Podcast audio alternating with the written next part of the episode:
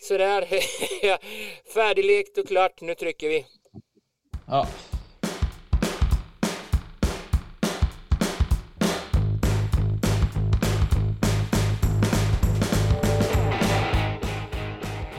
Ja, sådär. Det var länge sedan jag fick trycka på den röda knappen. Gingen är igång. Vi är första podden eh, 2023 och ja, det har tagit lite tid men vi har pillat och knåpat och knåpat och, och slängt ut lite på hemsidan. Det har varit lite stilte där men uh, Silly Season är faktiskt uh, i sitt S just nu. Uh, Fredrik finns med på länk från Frankrike. Hur mår du då?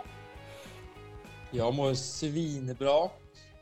Jag har varit sjuk nu i en vecka så att eh, lite småtäppt fortfarande, men annars är det bra. Det är 17 grader.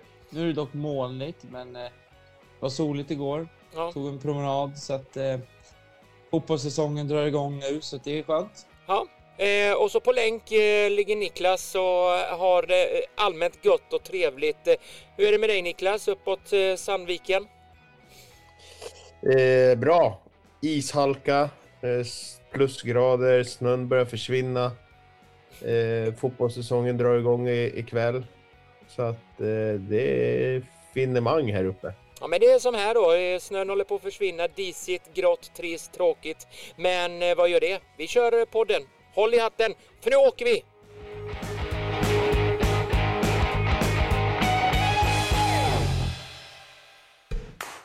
Ni lyssnar på podden Innanför linjerna. Svensk damfotboll på elitnivå. Ja, det var ett tag sedan vi satt eh, samtliga tre grabbarna grus kan vi kalla oss eh, och eh, diskuterade och filosoferade och slängde ut oss en och annan känga när det gäller svensk damfotboll på elitnivå. Men nu är vi tillbaka 2023. Jag säger att det här fotbollssäsongen eller fotbollsåret kommer bli spännande, dramatiskt in på slutspurten eh, under ja, november månad när vi summerar samtliga serier. Och Fredrik, du har kollen på det mesta. Vi vet eh, att du skickar en fruktansvärd massa silly grejer med klara spelare och så vidare. Vi har vårt lilla flöde själva som vi ser där. Men Fred, vad är det som händer Fredrik i fotbollsvärlden? Nej, till att börja med är det så jävla roligt att vara i en gruppchatt med er för att jag skickar allting till er. Får knappt en tummen upp. Ibland så här ett gillat meddelande. Man, man kanske kunde säga vill skapa igång en diskussion i gruppen ah. eller så här. Nej, helt jävla dött. jag kan ju säga att jag skickar typ hälften av det jag får fram. Men, ja. Jaha, Nej, men det... Det, det är ju mycket som händer nu. Men, eh, och det är många faktiskt som har kontaktat mig och, eh, och även liksom, på sociala medier, men också på sidan, mm. som, eh, eller alltså som smsar och sådär och frågar hur kommer det sig att föreningar börjar värva så mycket i, nu i början av januari? Ja. När det tidigare år har varit mycket i december och även november. Att klubbarna har ju nästan varit klara i slutet eller mitten av december. Ja. Och alltså, jag ska vara helt ärlig och säga att jag har inget direkt svar på det mer än att jag tror att, eller min teori som jag pratade om förra året hela tiden, att jag har teorier, är att Eskilstuna med det ekonomiska problemet och eh, fick beslut om att de inte fick elitlicens. Uppsala får platsen, Uppsala tackar ja, Eskilstuna överklagar. Mm. Överklagningsdomen kom inte förrän i januari, början av januari. Jag tror att många klubbar väntade på beslutet där för att se, ska vi värva spelare från Uppsala eller ska vi värva spelare från Eskilstuna? Mm. Jag tror att många elitettan-klubbar väntar också på grund av beslutet kring Bergdalen. Yes. Och BK Häckens B-lag. Ja. Sen har du på det har du utlandsfönstret som inte öppnar förrän i januari. Klubbarna som inte går på ledighet förrän precis innan jul.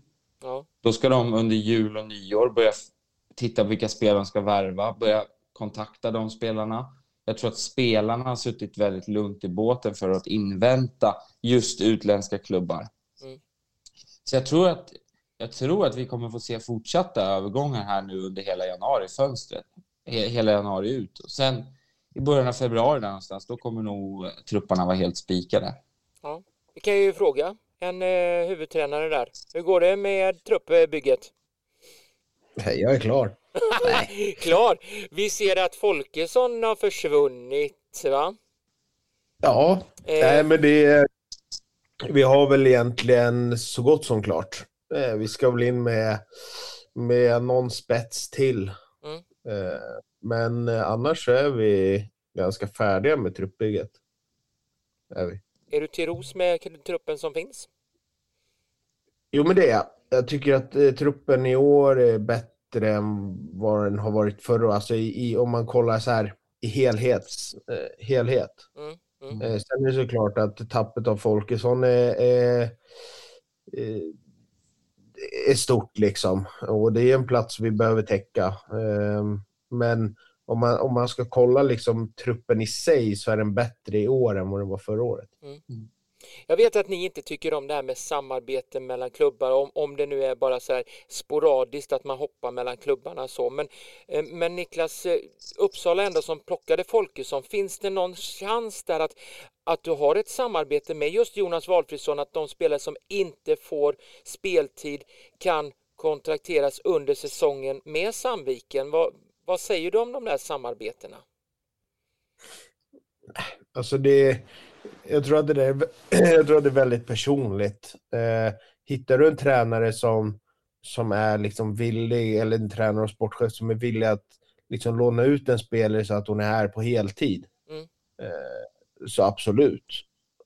Men går du till andra klubbar som vill ha liksom spelarna ska vara i deras träningsmiljö och, och de ska spela matcherna eh, i en annan miljö, Mm. då, är det, då är det skit liksom. Mm, mm, Och det är väl kanske främst Stockholmsklubbarna som gör så. Jag tänker eh, Hammarby, eh, BP gjorde så, Djurgården gör så. Eh, med Älvsjö förra året till exempel, där man, där man hade dem i sin träningsmiljö, så spelade de med Älvsjö. De, ja, tycker man att Älvsjö fick någon effekt av det? nej, nej det, det är sant. Jag, jag, tror inte, jag tror inte på det där med att de ska vara i deras miljö och sen spela matcher i en annan, utan ska det lånas ut, då ska det lånas ut helt. Eh, om det så är ett halvår eller ett helår. Men inte hålla på med att du ska träna där eh, och du ska spela där. Det blir bara en, jag tror att det blir en osäkerhet hos spelaren också. Mm. Mm. Att så här, varje vecka, så här, ja, men måndag, tisdag ska jag träna, träna i Uppsala och torsdag, fredag ska jag träna i, i Sandviken för att sen ska jag spela match eh, i Sandviken. Liksom. Mm. Det, det, det är bättre både för spelaren men också eh, klubbarna skulle jag säga. Mm. Eh, ger, ger mer liksom att, att gå på permanent i så fall. Mm. Och i så fall kanske ett halvår om det är så att man vill ha det, ha det så. Innan vi går in på dagens agenda och körschemat så eh, Niklas, vad står sig Sandviken? Vad kan vi räkna med dem? Det är ju division 1 och klivet upp eh, förmodligen ni har i sikte till elitettan. Vad, vad står ni någonstans? Eh, vi står oss ganska bra, eh, skulle jag säga. Sen är det alltid svårt. Eh, nu är det en, mer eller mindre en helt ny serie. Eh, Där det är, tror jag, fyra lag från förra året som vi har. Liksom, sen är resten nytt. Eh, så det är alltid svårt att, att säga så här på, på rak arm hur, hur det kommer att sluta. Men det, det är klart att, att vi har siktet på att, att vara med och slåss i toppen och, och liksom ta steget upp. Eh, och tycker väl ändå att vi har en trupp för att vi ska kunna göra det. Eh, Men det är som sagt, vi, man vet inte. Nu hoppas jag på att, att Umeå med sin kassaekonomi plockar sönder Team TG till exempel så att de försvagas. Mm. Ehm, Mm. att, Ja, vi får se. Men eh, vi, eh, vi har en tro på oss själva och vi ser att vi har eh, möjligheten att, att faktiskt vara med och slåss. Jag vet att du vill väl kanske inte lägga i ditt lag som fav, eh, favoriter. Vilka nämner du som kan vara där uppe förutom Sandviken? Ehm, ja, men jag skulle säga att, att, eh, att TG är nog, eh, bör vara favoriter. Mm. Eh, nu, är de, Gävle enligt dem själva ja, Gävle enligt sig själva. Eh, men nu, har- nu har ju TG en bedrövlig eh, sociala medier. Så att man, jag har ingen aning om vilka de har tappat och vilka de har fått in. Så att det är jättesvårt att säga. Eh, men annars så, det, jag, jag skulle säga att, att eh, Team TG och, och Sunnanå eventuellt eh, dålig koll på Sunnanå. Eh, men de gick ju, gick ju som tåget i förra årets etta, eller division 1. Så att, mm. Ehm, ja, vi får väl se. Mm. Men det är ett par stycken i alla fall som eh, nämns där, bland annat Sandviken, Gävle, Sunnanå och Tintege då. Vi går in på körschemat och eh, vi ska göra så att vi listar topp fem av övergångar i allsvenskan och elitettan. Och här vet jag att eh, både Fredrik och Niklas har delat upp sig så vi börjar väl med den kanske minst rankade eller mi, ja, vad ska vi säga? Minst bäst? Lägst rankad. Ja, eller lägst, lägst bäst eh, övergång eh, i elitettan. Vem sätter du där, eh, Niklas? Där sätter jag faktiskt, det, där ska man också, det, jag tycker inte det har varit några jätte, det har inte varit jättemånga spektakulära värvningar i elitettan. Nej. Eh, men det finns några, i alla fall fyra som jag Mm. tycker är riktigt, riktigt vassa. Mm. Eh, och sen är det femte som är bra, men som jag tror inte det kommer någon, som någon chock. Och det är Wenglund från SDFF som går till Umeå. Ja. Jag tycker det är en jävligt duktig spelare Mm. eh, och har varit den pådrivaren i Sundsvall som, som kanske egentligen har gjort så att Sundsvall har klarat sig kvar i elitettan de här åren. Eh, och nej, men det är, en, det är en spelare som ska bli intressant att se i en, i en bättre trupp och en bättre miljö. Eh, så att det är egentligen den som är på plats fem. Hon är en gammal ungdomslandslagsspelare också och har varit en kort session i Piteå om jag inte är helt ute och cyklar. Precis. Så att eh, fick inte spela mycket där, men eh, absolut en eh, blomma som inte har växt färdigt, tror jag. Vem sätter du, Fredrik, som allsvensk ta, nummer fem? Alltså det är det här att det har varit, det har varit ganska mycket övergångar i Allsvenskan. Ja, det har ju det. Men, men och jag, har- jag har liksom gått igenom alla lag och sen, sen vet jag ju. Det är en till exempel som är på min lista som inte är officiell än. Som, men som jag hoppas är officiell när vi spelar in, eller när, när vi släpper det här avsnittet. Jaha, Eh, men eh, det är för lite värvningar för de här bästa lagen. Jag menar Rosengård och, och Häcken. Eh, Hammarby. Det är inte så många värvningar och jag kan ju tycka att de behöver värva lite mer, men det kommer vi in på lite senare. ja. Men nummer fem på min lista, och det här vill jag bara vara tydlig med det, det här är min lista. ja, det är klart, det är din, det är din Ja. lista, det är Fredriks lista. Precis, och det Ja. är Emilia Larsson till Rosengård från Hammarby. Ja, jag, jag tycker Va? att hon är en, eh, lite som Olivia Wenglund, om man får dra en liten jämförelse där, en oslipad diamant eller en blomma som inte har växt färdigt än. Utan Hammarby använde den helt fel. Hon fick aldrig någon kontinuitet. Hon spelar mycket, men hon fick aldrig någon kontinuitet på en tydlig position. Och jag hoppas och tror att hon får det i Rosengård. Mm. För hon är så fruktansvärt jävla bra.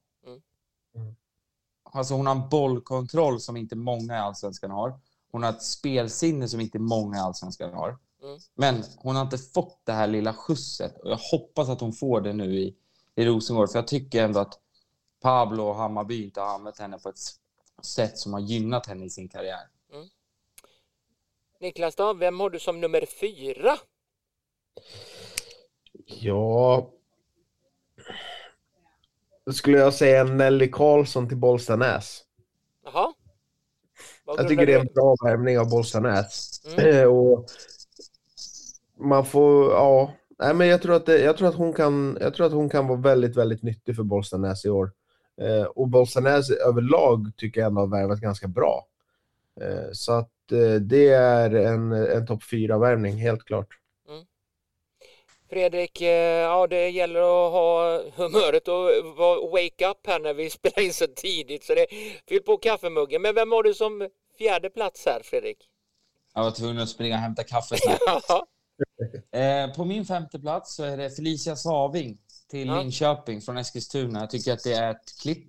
Jag tycker att det är en spelare som kommer eh, bredda Linköpings redan bra trupp. Jag tror att Linköping ska ju spela Champions League-kval också, så att de behöver ju en, en bredare trupp. Jag tycker att hon har också en... Jag pratar mycket om det här kompetens hos fotbollsspelare, alltså smarta fotbollsspelare. Mm. Och hon är ju fantastiskt smart fotbollsspelare och fick ut en del i, i, i Eskilstuna, men eh, skulle kunna få ut det ännu mer nu i, eh, i eh, Linköping med ännu bättre spelare runt omkring sig. Mm. Så att eh, det är, eh, det är en bra värvning. Niklas, nummer tre då? Vad har du då? Nummer tre så har jag Collin till Eskilstuna. Collin till Eskil. Var kommer hon Mm. ifrån? Eh, och nu måste jag... AIK. AIK ja. Sådär Hon ja. kom från Eskilstuna till AIK och från AIK till. Eskilstuna. Men, ja, Hoppar bara tillbaka. Okej.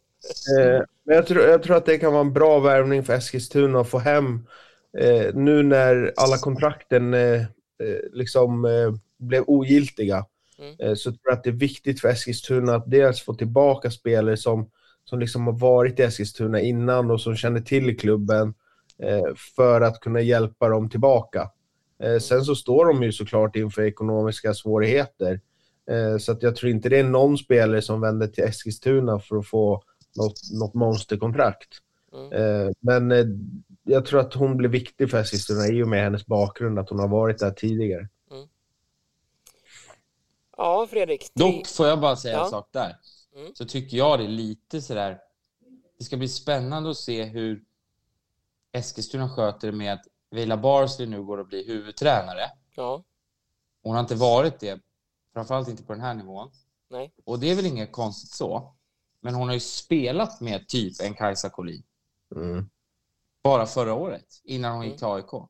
Ja. Hur hanterar Kajsa det? Nu, nu vet jag ungefär hur Kajsa fungerar. Hon är ju otroligt professionell och har respekt för alla och sådär.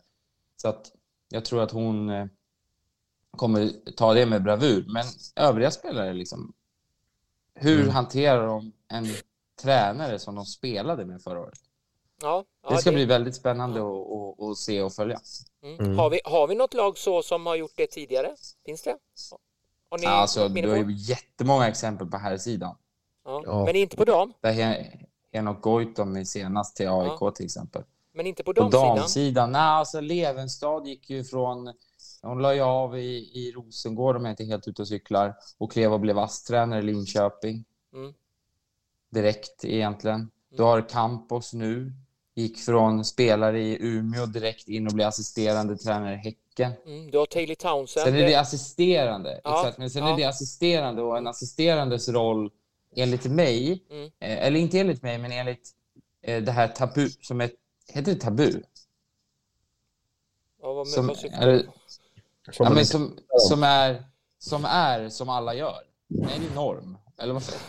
Ja, tabu, tabu är väl när det är lite, nej det här är inte bra. Det, Det är det ska du... att prata om. Ja, tabu. Okej, jag, ja. tycker det är, jag tycker det är tabu då, för jag tycker det är dåligt. Ja. Assisterande tränare ska inte vara en vän, som Nej. många jobbar. Många jobbar ju med att en assisterande var den här, ska vara den här sköna, lilla vän med spelare och liksom Ja. kunna prata om lite djupare saker. Och, så här. och det är jättebra på ett sätt, men jag tycker liksom nej, en assisterande tränare ska vara lite mindre än huvudtränaren, men Mm. exakt likadan. Sen kan man ha lagledare, materialare, eh, sjuksköt, sjukgymnaster. Eh, man kan till och med ta in en player manager som är den här sköna lilla skitsnacka med spelarna. ja, jag förstår. Jag förstår. Eh, Men jag tror att det blivit så för att de här spelarna som har varit tidigare spelare och som direkt kliver in och blir typ Taylor Townsend i Norrköping. Ja. Hon kommer ju bli den här sköna glidan som Mm. hänger runt och kanske är i omklädningsrummet med spelarna för att stämma av stämningen och vara en liten, liten minikapten fast hon är tränare. Mm, mm. Och så ge direkt order till eh, Fredheim att du, eh, hon känns inte riktigt bra idag, hon är lite låg och så. Ja. Lite så.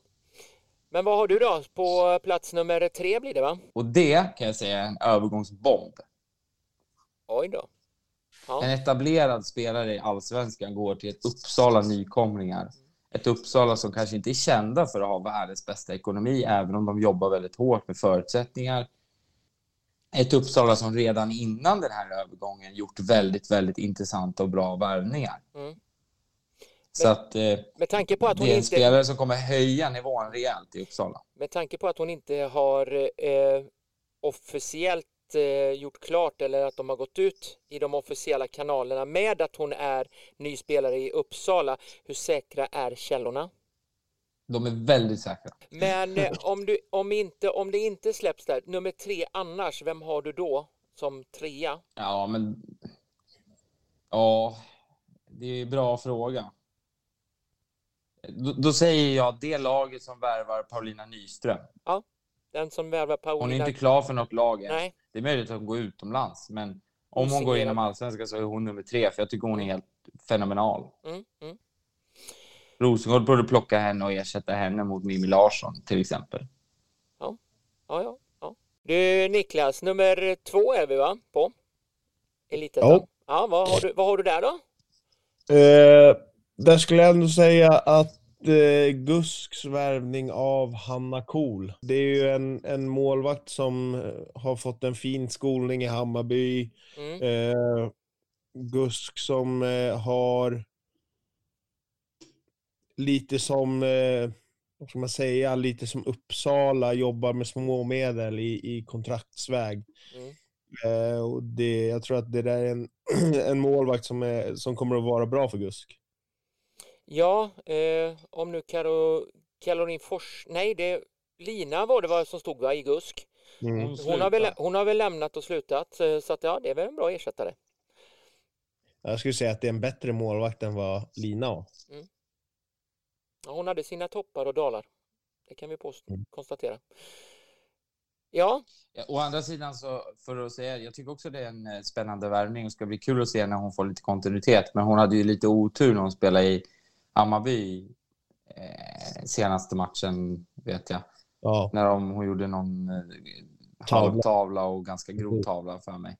Mm. Och de förlorade väl med typ 4-0 eller något sånt där. Jag kommer inte ihåg exakt, men jag vet bara att hon spelade en match när Tamminen var borta. ja, Och det var inte ett bra första spel. Men det säger inte så mycket för att en målvakt behöver kontinuitet. mm. Och jag vet också hur många klubbar jobbar idag. Andra målvakten får stå i motståndarnas mål på träningar och få jätte, jätte, jätte, jättemånga repetitioner att göra. Men det är inte så matchlikt för att du gör inte 20 aktioner på tre minuter i en fotbollsmatch. nej. Ja, nummer två på allsvenskans eh, toppvärvningar vad har du där? Ja, alltså här har ju jag en spelare som jag tycker är så fruktansvärt bra. Varför säger man fruktansvärt för övrigt? Ja, jag vet det inte. låter så negativt. Ja, och ja katastrof men det är också. negativt. Du kan inte lägga in fruktansvärt i något positivt. Varför Nej, gör man det för? Varför säger man skit och så bra? Skit är ju dåligt. Ja, men det är som att du säger det här var fruktansvärt gott. Det är som att du, säger, du, du sätter ihop ett Men negativt man ord. säger ju så. Nej, det, går, nej det, det är fel. det är är det helt jag som fel. säger så? Ja, det är du som får säga så, men ingen annan. Okej, hon är så fenomenalt Ja. bra. Bra där! Då tar Nu. jag tillbaka det jag sa om Emilia Larsson och säger fenomenalt. Ja, ja. Ja. Nej, men eh, Carly Wickenheiser Wickenheiser, yes. från KIF Örebro till Kristianstad. Hon Det här är var, en spelare som jag har följt i många år. Hon var väl i Morön va? Morön Hon var i i Elitettan och Ja. var dominant Ja. tillsammans med Hailey Dowd i, i Ja, shit. Och eh, Gioba. Ja, Och gick till, Kristian- eller gick till KIF Örebro. Har liksom fått, det blir som ett mellansteg och jag tycker det är bra för KIF Örebro. De har hittat sin liksom plats i näringskedjan i allsvenskan som ett stabilt mittenlag och talangfabrik. Satsa ungt, satsa på elitettan-spelare, spelar de ett, två år och sen vidare. Det är en spelare som Kristianstad kommer ha otrolig nytta av. Mm. För om man tittar på deras, till exempel när de släppte in mycket mål förra säsongen i fjol, då var det på defensiva omställningar. En spelare som Wickenheiser, återigen, smart. det finns en röd tråd i mina, mina spelare här. Det är smarta fotbollsspelare. Ja, ja. Förutser saker. Mm.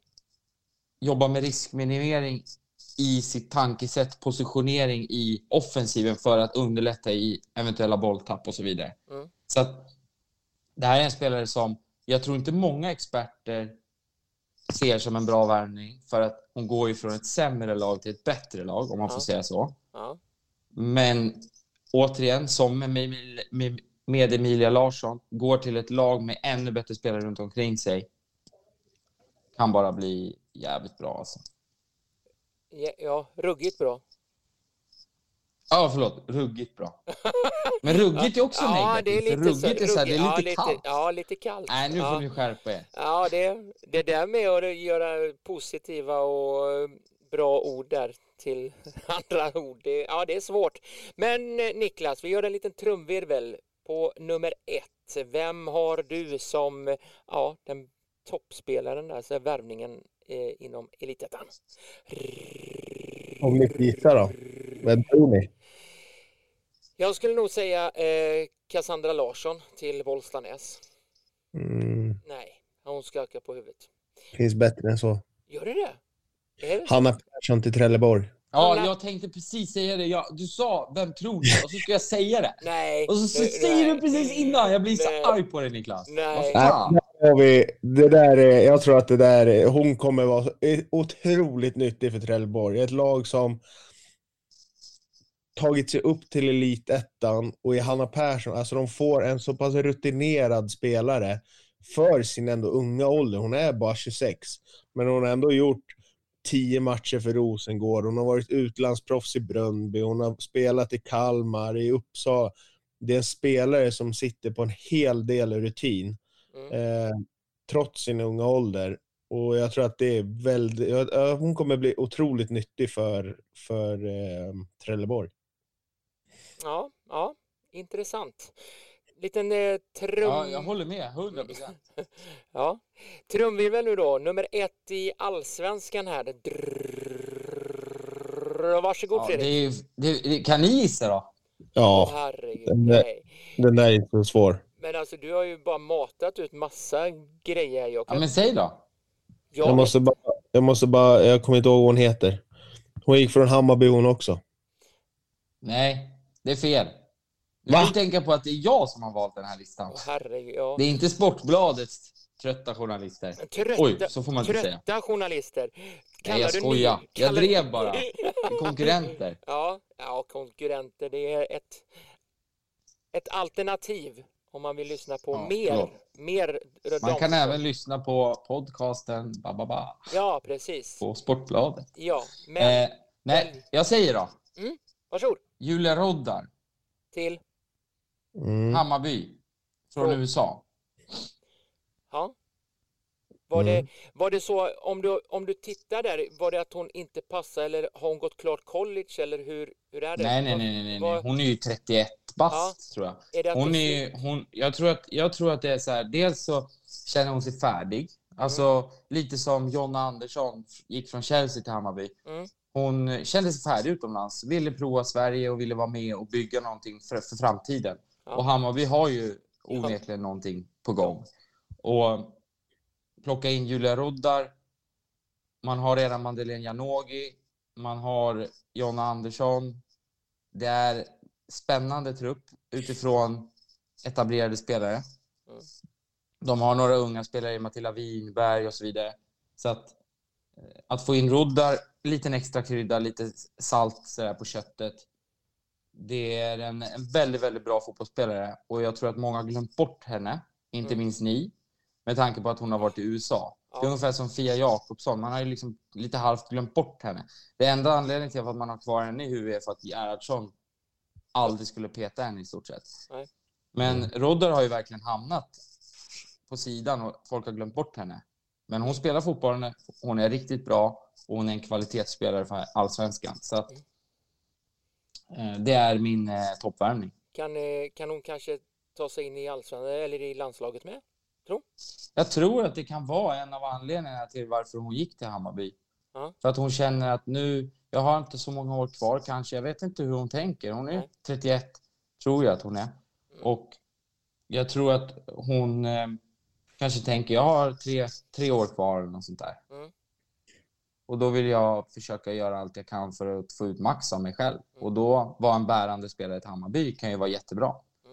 Mm. Men när Janogy har ju kommit tillbaka till, alls, till landslaget genom Hammarby Mm.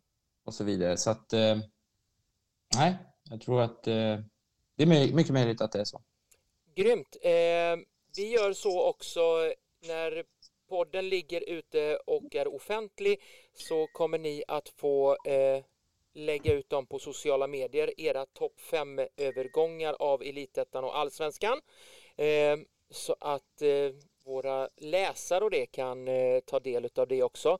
Vi kommer även att försöka eh, vad det går att få tag i de här spelarna som är era topp 5 i respektive serie, få göra en exklusiv intervju med dem. Vi försöker. Eh, vågar inte lova någonting, men vi, vi gör allt vad vi kan för att försöka få tag i dem så de får berätta lite själva vad de tycker och tänker om Kommer du kunna göra en, en intervju på engelska, Kenneth? Eh, jag, jag får väl försöka. Med Wickenheiser, Mm. ja. Jag får försöka. Ja, Ja, jag har sambo, sambo som kan hjälpa mig också. Absolut. den kommer jag lyssna på. Ja, tack Hello, för det. mitt namn is Kenneth. Uh, hello. Uh, have you ever Hallå, sitting, mitt namn är Kenneth Andersson. have you ever sitting in a stockings before? ja. Men eh, ja, det var topp eh, fem övergångarna det i Elitettan och eh, Allsvenskan. Ja. Följ podden på Instagram, Twitter och Facebook. Och då har vi ju då programpunkten där vi kommer till eh, Ja, det behövs ju fler värvningar. Det är ju flertalet lag som faktiskt möjligtvis kanske har jobbat i det dolda, vill inte lägga upp allt för mycket på de sociala medierna eller rapportera ut till eh, journalister, reportrar och så vidare för lokalpressen som jobbar lite grann eh, under ytan. Eh, eh men eh, om vi säger så här Niklas, Elitettan, vilka lag tycker du som du känner att oj, varför har de inte eh, gjort mer värvningar? Vad, vad säger du där? Eh, Finns det några lag, vilket eller vilka i så fall? Nu hängde jag inte med. Nu hängde du inte alls med, nej. nej.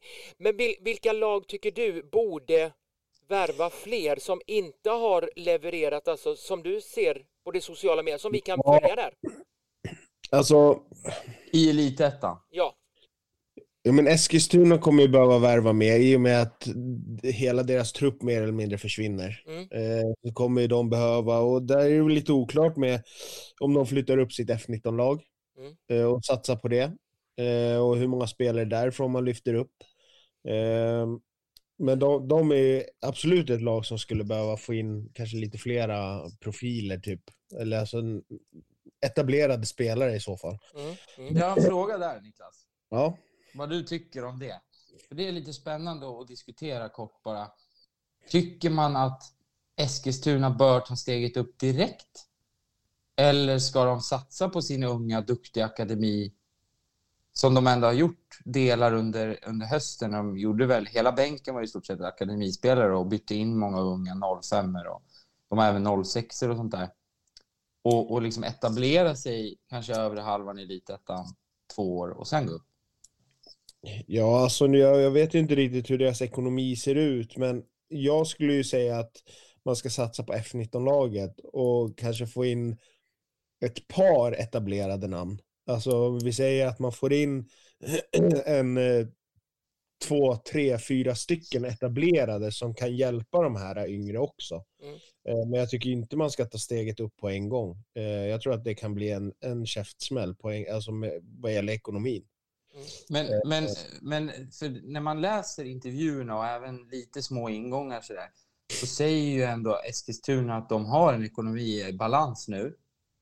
Utifrån dokumenten man har fått läsa, jag vet inte om ni har läst den här långa på Fotbollskanalen. Sjukt intressant var den dock. Eh, som de sträckte sig liksom bak till 2017 tror jag.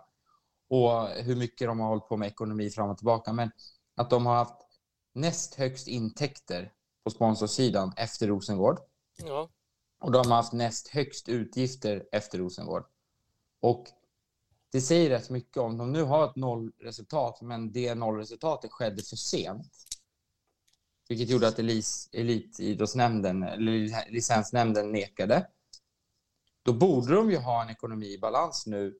Och har de då liksom den stabiliteten de hade sedan innan i intäkter på sponsring och sånt där. Så borde det inte generera i sämre nu med tanke på att de satsar lite mer på egna spelare. Mm. Nej, men så är det ju. Och det, jag tror dock inte att... Jag, jag, ja, jag vet inte. Jag har svårt att se att deras ekonomi är så bra som de säger. Mm. Även om dokumenten säger en sak. Mm. Så tror jag, jag menar någonstans har man ju gjort av sig med otroliga mängder pengar. Eh, och jag tror att tar man sig upp på en gång så risken är att man hamnar i samma situation igen. Mm. Det, Ja, det, jag tror också det. jag tror att Eskilstuna kommer bli lite av en sån här Östersund på här sidan. Mm. Där man, där man år efter år egentligen visar att negativa resultat i ekonomin. Mm. Eh, och, och att man liksom i slutet av säsongerna får jobba stenhårt för varje krona för att man ska kunna klara av elitlicensen igen. Mm. Eh, det är väl kanske lite risken med att gå upp på en gång när man har blivit degraderad på grund av ekonomin. Det hade varit en ganska stor skillnad om man hade blivit degraderad på grund av att man åkte ur. Eh, men man har en, liksom en kontroll på budgeten. Mm. Det känns inte som att man riktigt har. Men vad, om jag bara får flika in här, det finns ju klubbar som faktiskt också har skulder till Kronofogdemyndigheten. Vad anser ni där? Ska de, ska de bli av med licensen också då, Niklas? Eh, vad, De vad tycker du? skickas ut på en gång. Fredrik, är du med på samma linje? Ja, alltså det tycker jag också. Men jag, jag generellt sett tycker ju att den här 51%-regeln bara ska slopas. Mm. Alltså alla klubbar kringgår den ändå. Och det är det här, folk pratar ju inte om det, men alla jävla klubbar kringgår den på ett eller annat sätt. Mm. Om de inte kringgår det genom ekonomi så kringgår de genom att supporterklubben eller supportergrupperna kuppar ett årsmöte och röstar in en ordförande som de själv ska styra över. Ja, men är inte det fel då? Fast du får göra så, men det är ju fel. Alltså, det blir så jävla... Ursäkta att jag svär, men jag tycker bara att så här, kan, man- kan man inte bara slopa skiten? Så hade till exempel Östersund, då hade han inte behövt fiffla med pengar. Då hade han kunnat slänga in pengar direkt bara. Mm. Och så hade Östersund varit ett bra lag och då hade de fortsatt kanske ut i Europa som de gjorde bra och vann mot M på Emirates med 1 mot Arsenal. Eskilstuna kanske inte hade behövt använda allt vad de har gjort. Alltså det finns så mycket inkompetenta människor som sitter i de här styrelserna som ska försöka gamla företagsledare som fuskat lite i företagen och sen helt plötsligt ska de in i föreningar och göra samma sak och de blir mer granskade för licensnämnder och till höger och vänster. Det blir liksom... Nej, jag... Kan det inte finnas också en risk, Ja. risk att det blir segregering, att de här storklubbarna som eh, BK Häcken, Göteborg, Malmö, eh, ja, you name it, Norrköping, AIK, Djurgården, Hammarby, att de, de roffar åt sig allting och sen kommer de här lilla små som eh, IF Bromölla, eh, vi har Trollhättan och de som försöker Vasalund och de som försöker ändå att etablera sig i, i toppen där att de får det tufft och svårt. Jo, men det finns ju flera sätt. Alltså allting handlar om business. Det handlar om att klubben ska tjäna pengar. Mm. Då finns det olika trappstegar i att tjäna pengar. Du har utveckla fotbollsspelare utifrån egen akademi. Mm. Den kostar inte jättemycket pengar, men det, det kommer kosta lite pengar, men det kostar absolut inte lika mycket som att värva etablerade spelare. Du kan värva till exempel afrikanskt, amerikanskt, eh, unga spelare från Asien och så vidare och utveck- som AIK gjorde förr när de värvade argentinare. Spelar de mycket och sen säljer man dem vidare. Då blir det som ett trappsteg att du ska bygga ett kapital genom att sälja spelare. Sen har du den tredje och det är de storpamparna och det, det är det de gör, ja men eh, Chelsea och de här eh, på här sidan värvar som tusan och för att bli bäst. Mm. Men, men om du tittar på så här, vad gör Newcastle just nu på här sidan? Jo, de har fått in världens rikaste ägare. De är världens rikaste fotbollsklubb. Men har de lagt ner världens mest pengar? Nej, Chelsea har lagt ner mycket mer pengar bara på den korta tiden nya ägaren än vad Newcastle har gjort. Varför då? Jo, för Newcastle jobbar rätt. Newcastle tar in en ny ung tränare, så Eddie Howe, som är enligt mig en av absolut världens bästa tränare, även var när han var i Bournemouth. De värvar unga spelare i Alexander Isak och Bruno, nu kan jag inte hans namn, Jiménez. Mm, De lägger ner pengar på att bygga en akademi. De lägger ner pengar på att bygga en träningsanläggning på dam och herr. De lägger ner pengar på att utveckla damsidan med unga spelare. De jobbar ju rätt, fast de har en ny ägare som har hur mycket pengar som helst. Mm. Chelsea, vad gör de? Jo, de ska värva... De värvade... eh, Koulibaly och de värvade Fofana för en miljard som blev skadad direkt. De sparkar tränaren, skriver sjuårskontrakt med Potter. Kanske kommer generera någonting i längden, men just nu är det inte bra. Nej. Alltså, det blir samma sak där, fast det är, 50, det är inte 51% regeln. Så det handlar, jag menar, Leicester vann Premier League. De hade ju inte ens en budget som var eh, knappt 10% av vad Manchester Citys var. Mm. Och de vann ligan. Det handlar om att jobba rätt. Det handlar inte om pengar, det handlar om att jobba rätt. Men jobbar du rätt med pengar, ja, då har du förutsättningarna. Mm. Men, Men då för- måste du någonstans hitta eh, liksom din roll i näringskedjan. Mm, Jag ska förstår. utveckla spelare och tjäna pengar på det sättet. Men förstå min tanke där att storföretagen och det som vill gå in och sponsra de här klubbarna, de, de kommer inte sponsra IF Bromölla eller, eller kanske Kristianstad DFF som ligger nere i, i Skåne. För de vill ha de storklubbarna där de syns mest, där media finns, där allting är. Och då blir det AIK, Hammarby, eh, Djurgården, IFK Göteborg, eh, Malmö FF och så vidare. Och då får de pengarna in där och då blir det ännu rikare och de andra klubbarna, de mindre klubbarna får hanka sig fram, kanske inte ha den eh, grejen och så blir det kaotiskt där. Förstår du hur jag menar? Jo, men då kanske, ja absolut, men då kanske IFÖ, det här som gör toalettsitsar och sånt där. Mm. De kanske skulle gå in och köpa upp Bromölla. då. Ja, det, ja, ja, Och då kanske Bromölla skulle få fem miljoner mer i sin budget. Mm. ja det, det, Bara det, för att- ja, Företaget kommer Mm. därifrån. Mm. Du kanske... Eh, alltså jag menar, jag pratar med en investeringsgrupp just nu i Spanien. De söker ju inte en storklubb. De söker ett, ett lag där de kan jobba med ett livslångt projekt med att bygga upp en akademi, bygga upp träningsanläggning, bygga upp en... För att Mm. sälja spelare och kanske över tid, över en 20-årsperiod, ta sig till Europa. Ja. Men att deras lag, de tittar ju inte på kvaliteten på klubben de ska värva, de tittar, eh, köpa. De tittar ju på förutsättningarna för klubben att köpa. Bje- Mjällbys damlag och herrlag hade ju varit perfekt. Deras träningsanläggning, deras storlek på klubben, den kommer inte kosta så mycket. Då är det bättre att köpa den klubben för mycket, mycket mindre pengar och investera varenda öre utöver det i att utveckla klubbens ungdomsverksamhet, utveckla klubbens organisation, sätta in rätt kompetens i styrelser och så vidare och så vidare. Mm. Jag kan ju tycka att svensk damfotboll och svensk herrfotboll är på väg fel för att vi jobbar fel med 51%-regeln. Vi jobbar inte rätt. Nej. Tyskland har 51%-regeln, men de jobbar rätt. jag förstår. Ja. Det där var ett väldigt långt sidospår på det, men för det, Niklas, har, du några, har, har du några fler där med, eh, förutom Eskilstuna United, som du känner att oj, det här, de kommer ligga illa till när säsongen startar? Ja, men det är eh, Uddevalla. Men där vet man ju inte hur de är på sina sociala medier. nej. Eh, Mm. Men eh, jag tror att de kommer få det tufft. Mm. För dem. Sen ska det bli intressant att se. Jag tycker AIK har gjort en hel del märkliga värvningar. Ja. Eh, för att vara ett lag som åkte ur damallsvenskan. Men det är väl kanske också ett be- bevis på hur lite man satsar på sin damverksamhet. Mm. Mm. Nej, Men det är de tre klubbarna som, som jag anser skulle behöva lägga på ett kol eller ja, som ska bli intressanta. Sportchefen och det måste lyfta luren och ringa snabbt som tusan till eh, osignerade spelare i Sverige kanske. Ja, men un, ungefär. Mm. AIK har väl inte så många platser kvar, utan de har ju fyllt med, med spelare som... Ja, eh, de kommer inte lyfta AIK i alla fall. Nej. Det gör de inte. Intressant.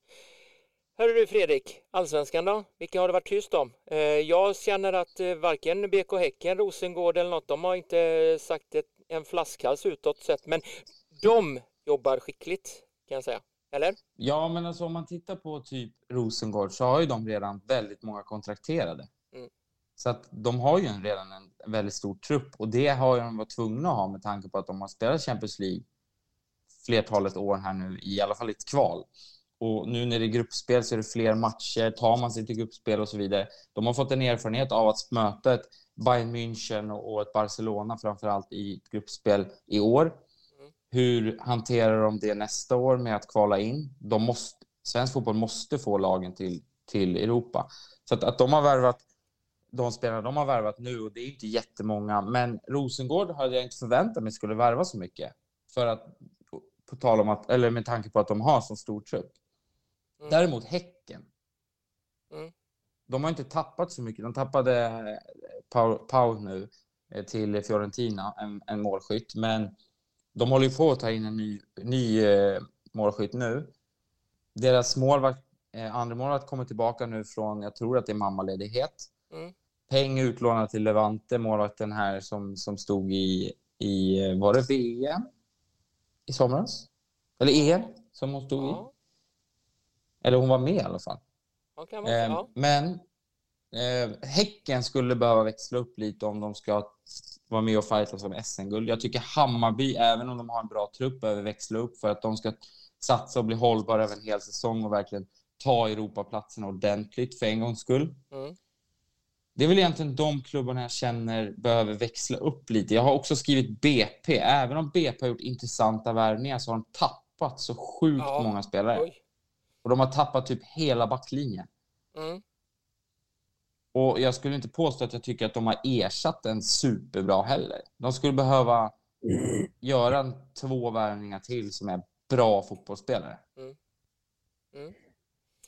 Så det, det är väl de fyra klubbarna jag anser behöver växla upp lite nu i, slut, i slutet här. Det är Häcken, BP, Hammarby och ja, Rosengård nämnde jag, men jag tycker inte Rosengård behöver växla upp. Så att, Djurgården kanske. Jag är lite skeptisk till deras värvningar. Jag tycker att jag tycker att de kanske skulle behöva en eller två spetskvalitet till. BP har ju kapat sin budget med nästan hälften. Mm. Ja, kan vara därför också som de inte... Ja. Och tagit typ ASS-tränaren till huvudtränare. Har man, och jag vet hur Marcello jobbade sen tidigare. Det var inte direkt som typ när jag och Niklas jobbar att man knappt märker vem som bestämmer. Mm. Där det blir ett, mer, ett, mer, en, mer en naturlig övergång i att jag lämnar Niklas tar över. Mm. Här blir det ju kanske den här kompisen tar över. Mm. Och jag vet inte, som jag pratade om tidigare. Jag kan ha fel, men jag är skeptisk. Vi får se om du, den skeptisen övergår till, ja, vad var det jag sa? Typ eh, i slutet av säsongen. Lite så. Ja, men eh, för att nämna något lag som har värvat bäst eller klokast eh, under just nu under silly season fram till idag, Niklas i Elitettan. Vad säger du då? Trelleborg. Trelleborg, ja. Med Jag håller Anna, med. Anna. Persson Jag håller riktigt med där. Mm. Ja, men det går inte att frångå vilka värvningar de har gjort. Eh, och de verkar ha något eh, in, väldigt intressant på gång. Mm. Eh, och jag skulle absolut inte bli förvånad om de är med och slåss om en uppflyttning i årets slut. Oj då, nu sticker han ut hakan rejält här. Men Nykomlingar. jag, jag, kan, jag kan faktiskt vara beredd att hålla med där. Oj, oj, jag- oj, ja, Mm. det är bra. Ja, men jag tycker att Elitettan är...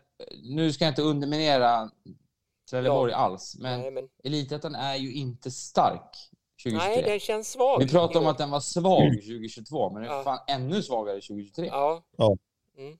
Det finns ju inget topplag. Nej. Nej. Nej, det är sant. Det är sant det du säger, men ja. Folk Det- pratar om så här, Umeå, Eskilstuna, AIK. Wow! Jo, Ja, men men, vänta. tappar ju. Kolla AIKs trupp. ja. Det är inget topplag i Elitettan. Kolla Eskilstuna, de har inte ens en trupp. Nej. Nej. Umeå, mm. Ja. ny tränare, Ja. värvat från Elitettan, tidigare klubbar, Sundsvall. Så här, ja, det är okej spelare, men det är ju inget lag som kommer, som de gjorde tidigare, bara köra över hela Elitettan. Nej, det, det håller jag med om. Honkanen Jag tror det kommer bli mycket chock det här året. Ja, det kan det bli. Skrällarnas eh, säsong i Elitettan kanske. Mm. Du- Jag vill bara säga, på tal om Elitettan, så fick jag nyss ett sms att det är, top, alltså det är bekräftat att Häcken har fått platsen och tagit platsen. Gött, Mm. då har vi fått eh, det bekräftat också att eh, Och då kan vi förklara för folk. Men vänta, då, då kan vi nästan säga att det är BK Häckens eh, damlags A-lag som tar klivet till Elitettan. för exakt. igen, BK Häcken, allsvenskan, det är ju egentligen Kopparberg-Göteborg. Juridisk person är det Kopparberg Göteborg. Ja. Så, Av den informationen jag har. Så att, och det är många som har frågat så här, men det måste väl vara en serie emellan? Så här, Nej, för det är inte samma förening. Jag tror att BK Häcken, nu är jag helt, alltså bara här, jag tror jag har hört en fågel viskat det här i mitt öra för typ ett halvår sedan. Att BK Häckens A-lag, alltså i tidigare Kopparberg Göteborg, försöker komma in i BK Häcken AB. Mm. Men forts alltså är i den budgeten då. Men är fortfarande en egen juridisk person i Kopparberg Göteborg. Mm. Och BK Häckens B-lag då, som är deras A-lag, är i FF, alltså ungdomsorganisationen. Mm. Men heter fortfarande BK Häcken. Så att de får ju i, prakt alltså i teorin och i praktiken för den delen spela Allsvenskan. Ja, det, det, det är ett spindelnät. Och för att tydliggöra allt så är det så att spelarna kan inte gå emellan. De kan inte det. Nej. På grund av att det är två olika klubbar Mm. som heter samma namn. Mm. De måste skriva ett avtal, men då är det bara fyra spelare. Ah, Precis. okej. Så det är som är samma, Och som då, vi har pratat om det tidigare. Och då kostar det ju. Mm. Å andra sidan byter de pengar med varandra. Ja.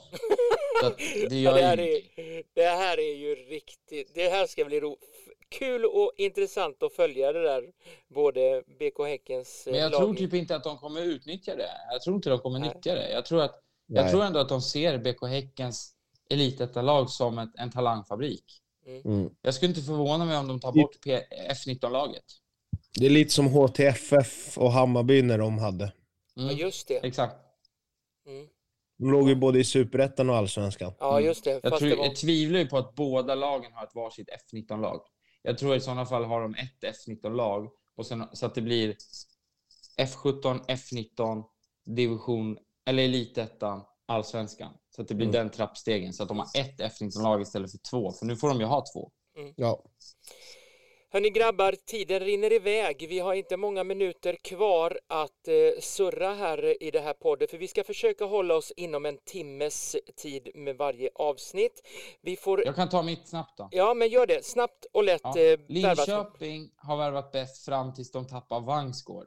Mm. Ja, Nu har de tappat. Vangsgård, så nu halkade de ner på andra plats. Och då säger då. jag också nykomlingslag och säger IK Uppsala.